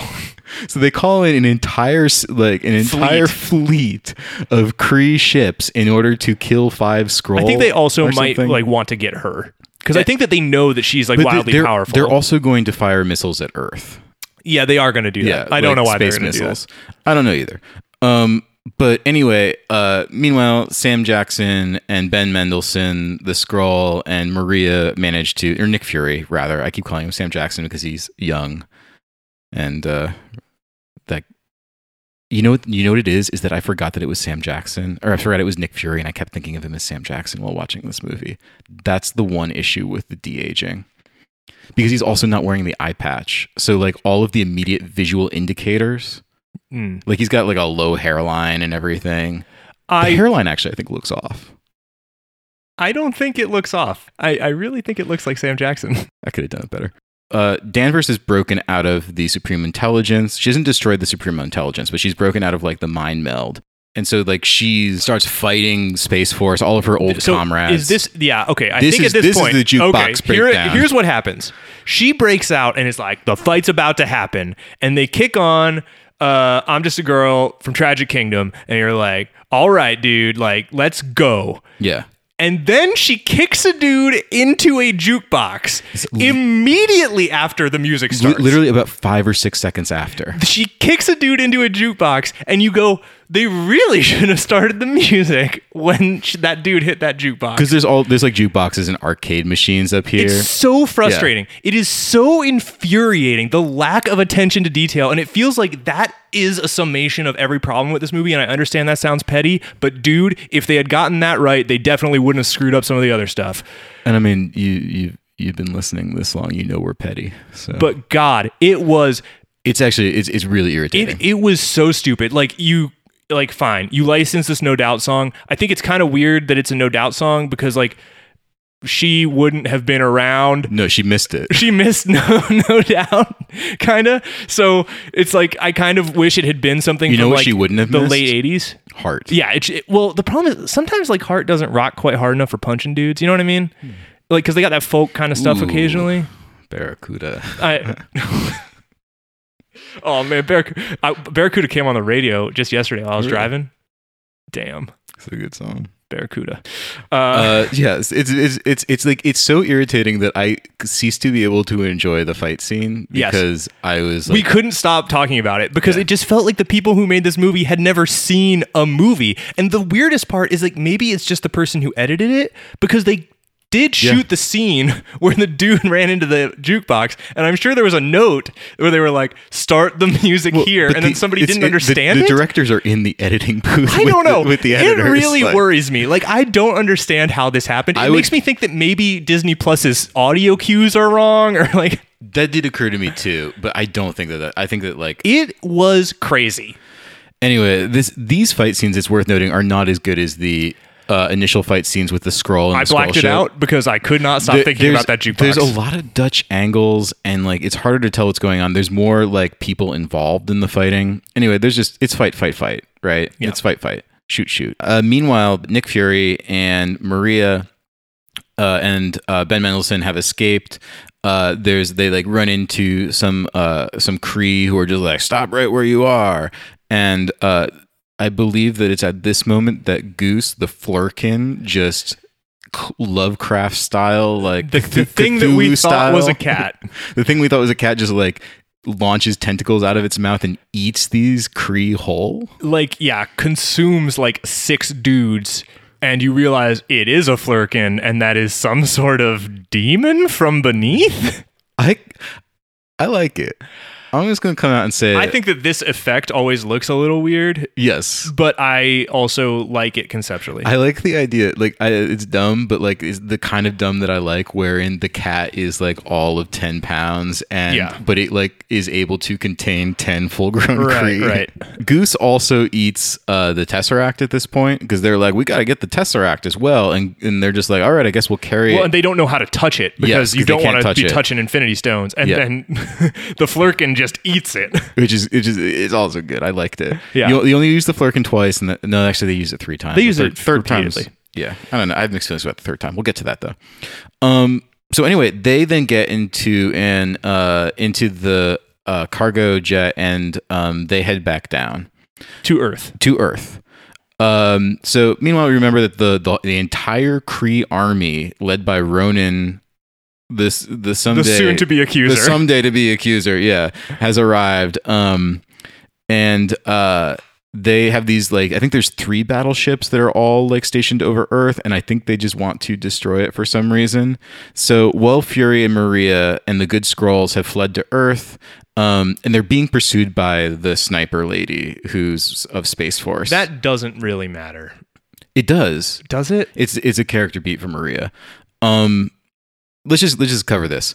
Okay. So Maria, uh Nick Fury and the good the good scrolls are running uh, the, all scrolls are good scrolls. I shouldn't have to say the good scrolls, but you know the scrolls. It's not like the good German or something like that.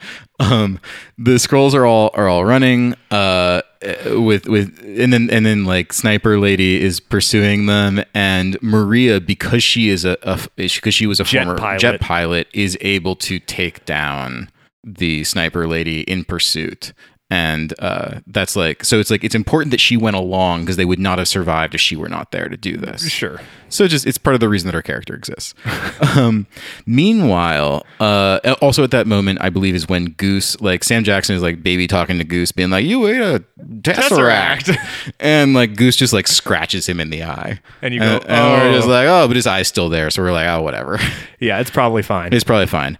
Um, meanwhile, meanwhile, um, back up on the space station, uh, Veers has like realized her godly potential. and she is just like glowing. She has the mohawk again. yeah, Uh, I groan. the Kree are launching missiles, and she just blasts out of this spaceship, and she just like intercepts the missiles and like and like tosses She's them back. blowing up missiles. She's flying through spaceships She- and they're blowing She up. outright destro- she like messes. She like cuts one of these Kree destroyers in half. yeah. Um, and Ronan is just like, maybe, uh, let's get out of here. And they just they leave, and Yep. they're just like, we're not messing with C fifty three anymore. Uh, they it clearly has a protector. At least we won't do so for another ten years or twelve years or so, whenever the in- Avengers happens. Um.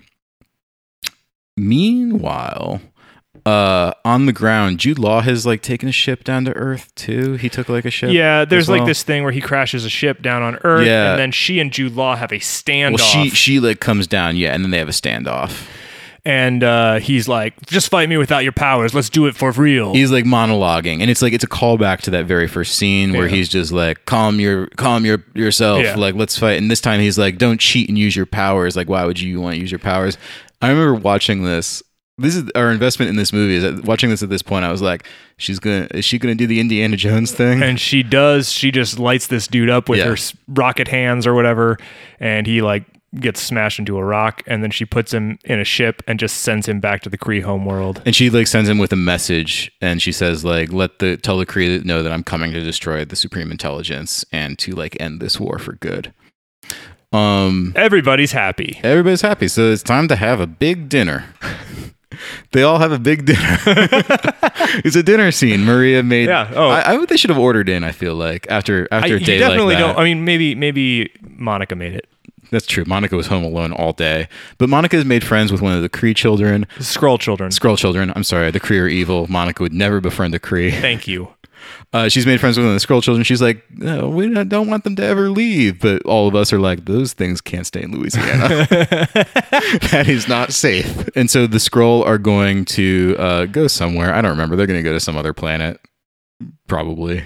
I don't remember. I think that's what they're gonna like live on Marvel's ship and roam the galaxy or something. Okay, I yeah, don't that know. sounds good.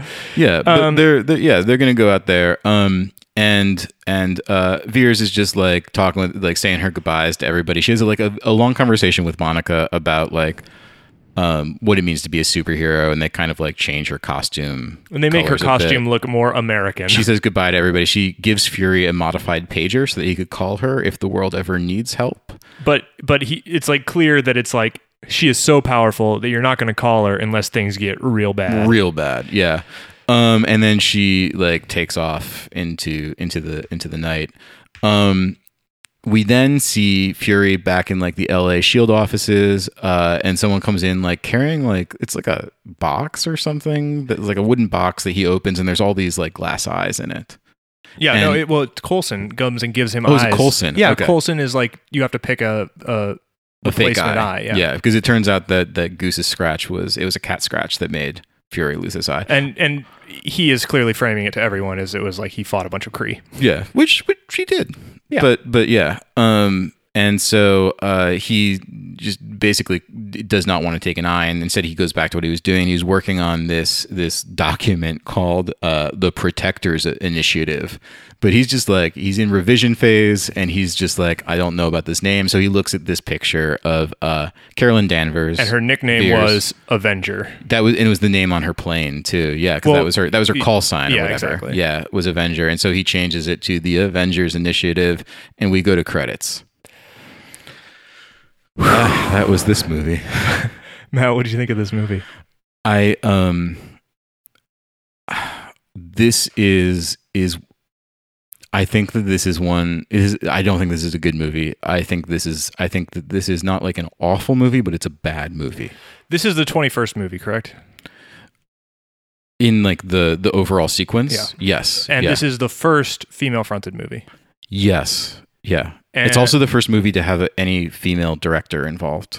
And, Okay. uh, it is, and it's it, it's aware of that. There's a meta. There's a meta, as you kind of alluded to. There's a meta commentary all It's- throughout. Yeah, they they they go hard on it. Yeah.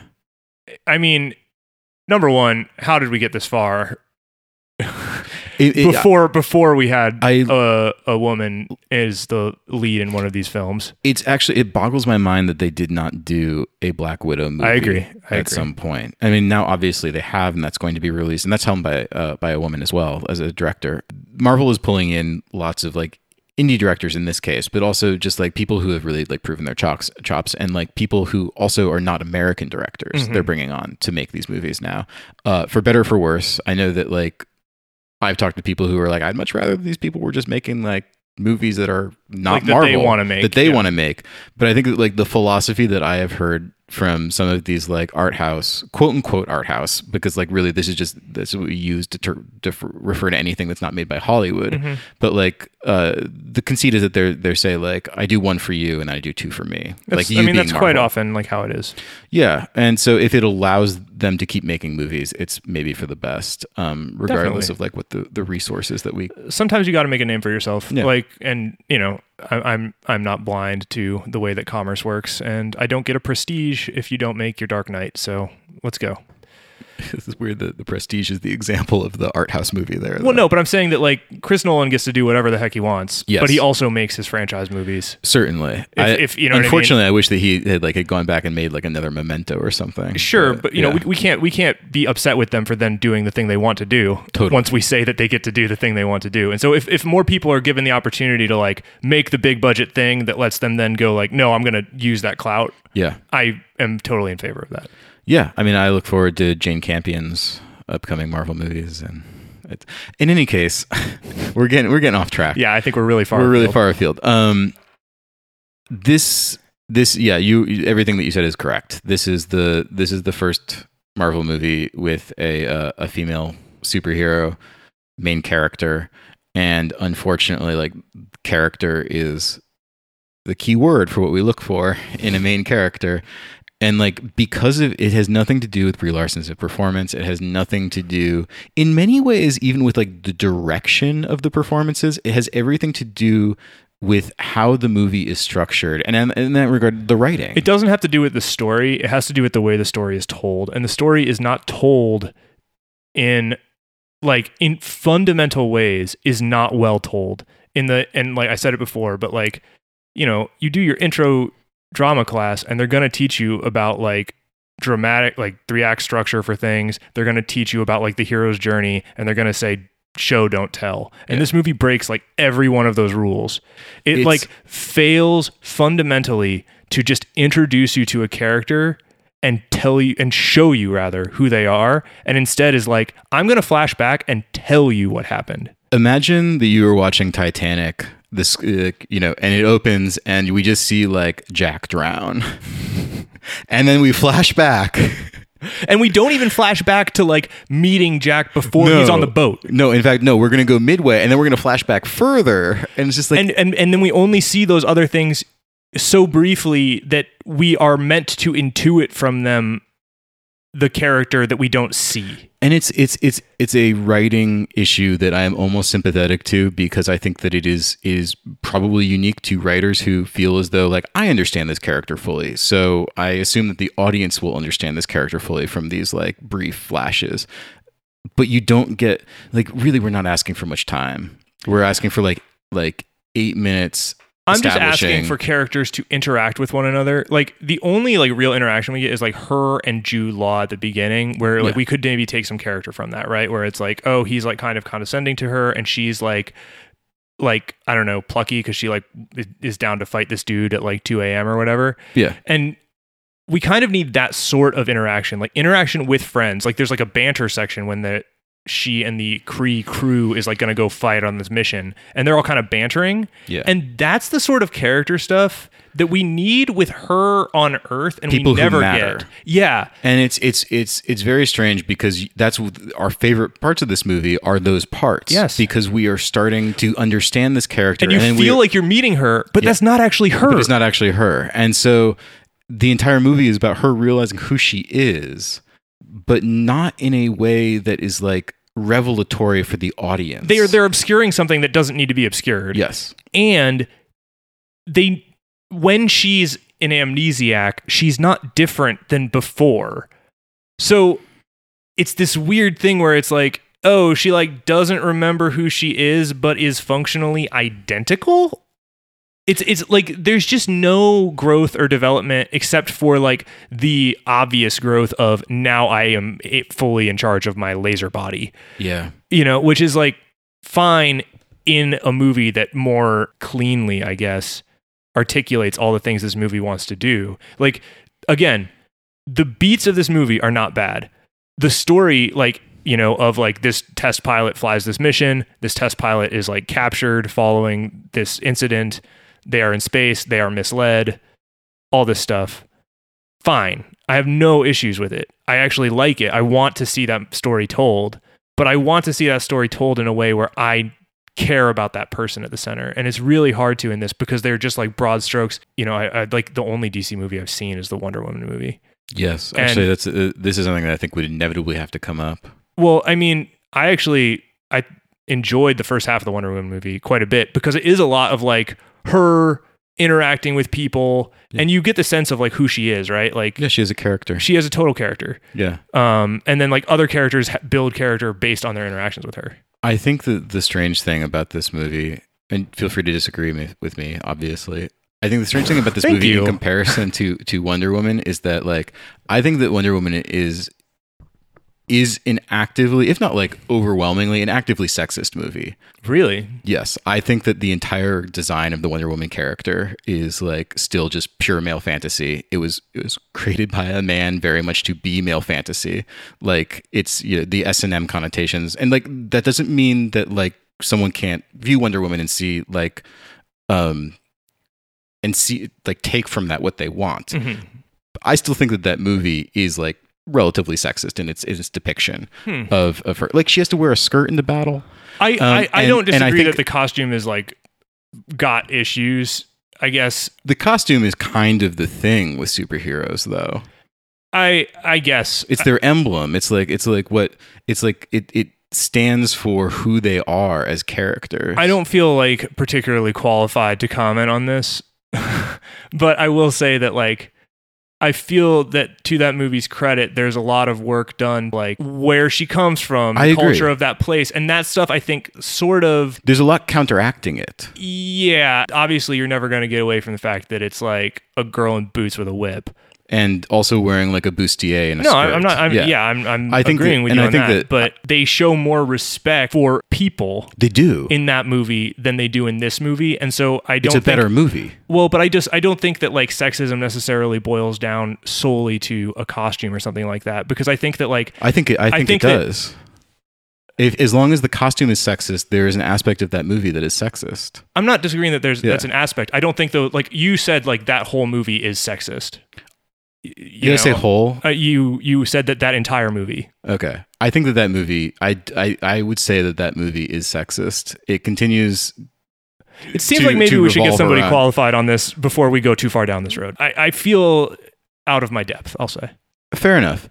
I mean, I think that, like, I, again, I am just, I'm giving my Of opinion of, course. that movie. But I think that the interesting comparison is that Captain Marvel, for being a, not the first female led superhero movie, but a female led superhero movie, does not fall into any of those traps whatsoever. It is There's no like sexualization of no her. it's, it's no it's, it's it's Certainly. actually kind of incredible like i am i'm i'm sort of surprised by it and really i admire that i think that that's that's something that is very surprising i mean s- consider how impossible it would have been for the wonder woman movie to have like in many ways not been sexist without pissing off a lot of people because they would have had to completely change the costume and so this movie was just like we don't we don't give a, a shit. Like we're just going to like she is going. This is going to be a movie that is in which her character is not at all defined necessarily by by her sexual appeal to any of the male characters. I actually kind of disagree on some level. This movie is like all of the character work that they do is like quick snippets of dudes being sexist to her. And that's Sexist that's is a- different though. No, no, That's no, no. different. I'm not saying Yeah. the movie is. I'm just saying that like I'm not I'm, I'm not No, done. I'm, okay, not done. go ahead. so there's but like that's the they are just saying that like that is character work is that and we don't even see her responses to them in a lot of cases No, yeah. it's just that like we know that this happened to her and that's good like that is obviously that can be a driving force for this character but if you don't pay it off as like here's how that manifests for her here's her as a person beyond just as a collection of affronts based on her gender i think that that's actually like underdeveloped in a way that i do find kind of offensive i think there's like a lack of effort there and like a shorthanding that i Yeah. think short changes that character and particularly if this is the first female marvel movie i do find that like inherently sexist That's a that's a very good point. Um, and I don't I don't disagree with you. Uh, that is where I feel like I would be wary to use the word sexist, but I also don't disagree with your point. What what I am saying is that I'm impressed. Wonder Woman does not escape the male gaze. This movie entirely, Th- that is true. and I think that that is that is to me as someone who grew up reading comic books, as someone whose mom was always commenting and like always had mixed feelings Sure, about the comic sure. books I read, it is astonishing to me, and it's especially the treatment of the other female characters in the Marvel movies as recently as Infinity War, like you know where Scarlet Witch is again like wearing like a corset and Oh, that's yeah. her outfit No, I totally that's her agree. costume I totally agree it's, with it's that. astounding to me that this movie just is able to to not engage with that and it and like make clear that that is not something that like like superheroes don't need to inherently like be the object of desire for another character in like for the audience or for another character in the movie. Yeah. Well, and just generally speaking, it's you know it's nice because it like treats her on the same terms that it treats the male characters Yeah. who are consistently in certain cases also underdrawn in this way. The thing that offends me about this movie is that they do a bunch of work telling me who Tony Stark is and then they get this character and they're just like, I don't know, she's like a space girl and she's like been insulted by dudes and cuz she's a girl, cuz she's a girl. Yeah. And The- like it feels like so much of like their characterization here is reductive and just like cuz she's a girl Yes. and not like because she's a person and i find that offensive like and i find that more offensive frankly than personally and like obviously you know eh, i'm this is just my opinion and my opinion is informed by being a white dude but my opinion on it is like yes the wonder woman costume is ultra male gazy no doubt but you can almost start to own that sort of thing when you write a backstory, do the work to show this person existing outside of male gaze, and then actually even like actively in that movie, they like kind of comment on it by dropping her into a place where it's like there was no, there is no male gaze where she comes from, yeah. and then you know they drop her into like our world, and then they kind of like flip it where it's like now she's subject to that, I think I think right? this- and whether or not that's yeah. successful is It's like trying to have it- debatable. it's trying to have it both Of ways. course. I think that to go back to Captain Marvel, and I think that I think that you're right. Like Wonder Woman does a very good job with character work, with her character work, and it does a very good job with the love story as well. I, I don't think that they stick the landing. I think No, the they back the don't. back third of that movie But, is a but the mess. chemistry, the But chemistry is I strong. think the first two thirds are very good. Um, and it, and it, but it is like a romantic chemistry, unlike, for instance, like Brie Larson's chemistry with Samuel L. Jackson, Oh, which totally. is also very strong. well, but and, and like, could be better if she was written like a better character that like Oh, was totally. an It could amnesiac or only- not, and that's the sort of thing her- where I feel like her lack this is a mess. This her- is a this is a disaster. her lack of chemistry with Maria is almost the bigger issue.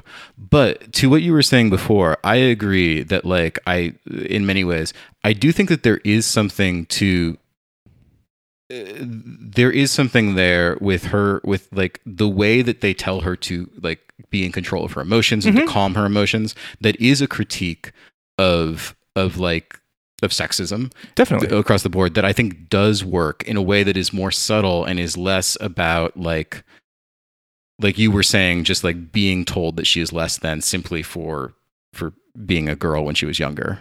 Well, and I agree with you totally. And Yeah. like as I feel like I'm just a broken record on it, like the parts are there for this movie to be good. It's all and like there. that that they- they- arc is good. Like that arc is what they want to accomplish, right? And if the arc were there, we wouldn't need the what feel like obvious flashbacks to this That just the put a button like, on yeah, it. they just put a button on her like yeah, that like people just like denigrating her well, for- and, and based that around can, her if that sex. just happens, like I said, if if we are actually not flashing back to just a moment in that bar, if we're in that bar and she's getting drinks with her friends, and we're having like character moments with her and Maria, and then that dude comes up, and it's just an interaction that they have, yeah. it's so different than you just showing me just that dude Yes, yeah. and it like 'Cause you and it- it's- immediately I you don't even need to show me any other ones because I know intuitively as a viewer this happens all the time. And this is shaping who she is because this is happening to her all the time. and and in that situation the focus is on her and not on the guy Exactly. Which is- exactly which is yeah in many ways like by refocusing on this like you have the scene with her dad you have the scene with like the drill sergeant and then you have the scene with the with like the iceman dude um Yeah, and so like they are the central figures of each of these flashbacks. As Well, they're opposed all to- from her perspective because they do them as flashbacks in her memories. But it's and like like you said, we don't see her respond. we don't though. see Yeah. her. We don't learn about her. So she's not a character in her own flashbacks. That's it. in a sense. That's Yeah. how I feel. I it's it's really it's, I think that we are in in like total agreement that this is I would say the greatest letdown It is a bummer. out of any of the Marvel movies. Like and it's it's it's almost sad because it comes so late when we have come to I thought this movie was going to be good. I was amped for this movie. Yes. And honestly, Yeah. when it started, I was like, they might have done it, and then they did not. It is I think it's going to be the hardest one to rank that we have out of any of these that we have ever done because if we are just doing it objectively as a movie it's pretty low but if we are but like like you like you said over and over again the, the pieces are all there and like you it's just like I almost want to like fall asleep wake up tomorrow and Captain Marvel was a different movie. That's I, man, I just want this movie to be good so bad because I love, I love Top Gun. I love fighter jets. Yeah. I love outer space. I love, friendship. I know. I, I like. I actually like this movie. Should be my favorite Marvel movie. Like Yeah. this. This has all the pieces, right? I love Heart. um, like it's actually doing everything I want, and then it, they just didn't do it right. yeah. I thought that my biggest issue with this was going to be like Captain Marvel's powers and like the Oh, kind no. of like failure to like illustrate like how cosmic they are, but I think they do a good job. Oh, of that. I'm Yeah, very they make aware. That very clear. Um, but like, yeah, no, it's it's just it's purely structural, and maybe someday there will be like a different cut of it. I don't know. They'll never do that. You're gonna make it. I understand That's- because you that's- could make a better movie. I bought the rights. I sold my Excalibur collection. Was able to buy the rights to And the you'll- Captain Marvel you'll- movie. you'll make Captain Marvel. More. Um, all right. So what happens in our post-credit sequence here, and then let's rank this movie. Sure. Um, well, we got a mid-credit sequence first. Okay. Uh, and this is a post-Infinity. This is like the real one. This is post-Infinity War, and we see the Avengers, our original Avengers, are all like hanging out in Avenger AQ, and they're all very sad. Um, but they have the pager, and the pager is like held like. They've put it in a box, and it's just like continuing to ring because they know that Fury set it It's off. not, is it like it's not like a box? It's like it's like held in stasis. It's like a in, little robot arm that's pushing it. Yeah, I think. yeah, yeah. It's yeah. like keeps triggering it. yeah, but I thought you. I was thinking like a shoebox. when you Oh, said no, that. no, They no. Put it in a shoebox. They stuck it under Cap's bed. Hoping that works. yeah, it's continuing to And ring. they say it's been like months since Yeah. the events of Infinity War, I think. and they're just like, when is she gonna arrive? well, no, they said they don't know what it even is. Oh, okay. Yeah, you're right. They're confused by what it is. They don't know what's like going to me, happen. they don't. Th- when I first saw him press the button on that pager, they don't know who Captain Marvel They don't is. recognize the logo. Um, but then like I think that like it's uh Mark um what's his name Mark Ruffalo like turns around at some point and then she's just there. Yeah, she It's like, a walks in. horror And movie. I think she says something Jumps like, in. well, like what happened Yeah. the last 20 years or What's something. up? It's like some weird, yeah. yeah. Which I think that the strangest part about it, because she's kind of so without character in this movie, if she's like written to have character in the next one, it kind of all is forgiven. Like, because I just never need to go back to this. Like, I'm. It Yeah. doesn't improve this movie, but she can like coexist with the other characters, and I can learn who Oh, she is totally. now. And unlike unlike Paul Rudd as Ant Man, I don't like I look forward to seeing her. I have no feelings no- on her. Other, you know what I it mean? can it can only go up. Yes. it can only Yes. get better. And like I have no, I- it's not like she is a character that I dislike. It is just that she is not a character. So if if further future writers are able to do stuff with her, Fantastic. then it then it's only going to get better. Whereas like I don't really want to see more Paul Rudd. Agreed. All right, then there's a post credit sequence where we see Goose. He's walking around Nick Fury's desk and he pukes up the Tesseract. It's kind of fun. It's it's all right. Rule of threes. We had to get there again. Let's rank this movie. Uh, okay, so give me the current listing, the current ranking, I should say, Yeah. of the Marvel movies. This is the definitive ranking. And number one, we have Captain America: Civil War. God, I love that movie. Great movie. Uh, maybe we'll be un- never unseated. I have the feeling. Number two, we have Iron Man, the first Iron Man. And number three, we have Black Panther. And number four, we have Spider Man Homecoming. Five is Captain America, The Winter Soldier. Six is Avengers, Infinity War. Seven is Guardians of the Galaxy. Eight is Avengers, The First Avengers. Nine is Iron Man 3. Ten is Avengers, Age of Ultron. Eleven is Doctor Strange. Twelve is Thor, The Dark World. Thirteen is Captain America, The First Avenger. Fourteen is Iron Man 2. Fifteen is Thor, Ragnarok. Sixteen is Ant Man and the Wasp. Seventeen is Thor. Eighteen is Guardians of the Galaxy Volume 2. Nineteen is Ant Man. And at number 23, we have The Incredible Hulk. You know what I just realized? What? there's a I feel like there's a huge drop off between like Iron Man 3 and Avengers Age of Ultron. Maybe not. I don't It's- think I don't think so. Yeah, I just like them. You just like Iron just Man, like 3 Iron Man 3. more than most people, uh which I I me mean and the critics. I love it. It's fine. Um where do you think this goes? It is somewhere Is it okay, let's start with this. Is this movie better or worse than Thor Ragnarok? Yeah, I think so. It's uh, you, I- think- you didn't answer the question. I said yeah, I think so. I said is it wor- better or worse? Oh. yeah. Um, yes or no? Uh, yes. I think it is better than Ragnarok. really? So it's really hard for me because at some point until we recap this movie, my brain was conceptualizing this movie as I want it to be. Yes. Okay, I see. Uh, We've had a lot of conversations outside this podcast about the way that we would reconceptualize this movie. or just like how I I, like I don't know.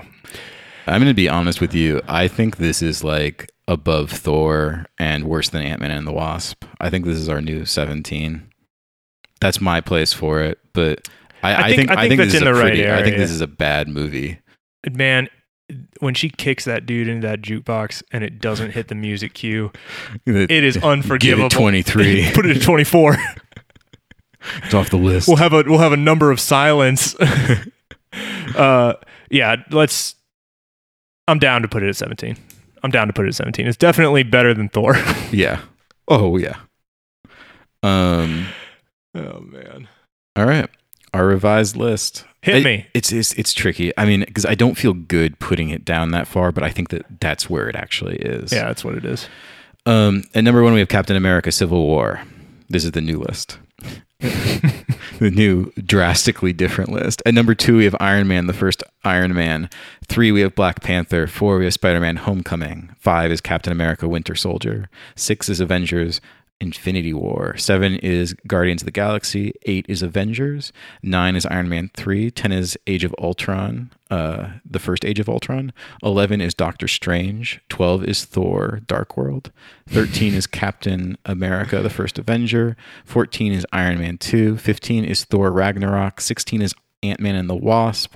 At 17, we have Captain Marvel. At 18, we have the original Thor. At 19, we have Guardians of the Galaxy Volume 2. At 20, we have Ant Man. And at 23, we have The Incredible Hulk. This means that there are only two spots left open. The last one of those, of course, is Spider Man Homecoming. And then the, um, Yeah, you you said Homecoming on this Oh, list, no, but it was no. Spider-Man. no, it is Homecoming. Yeah. Uh, Far From Home. Far From Home is the next one. But the one that we are going to devote the second half of this podcast to now is our next movie, Avengers Endgame. yeah. Uh, so Matt, are you excited for Avengers Endgame? Yeah.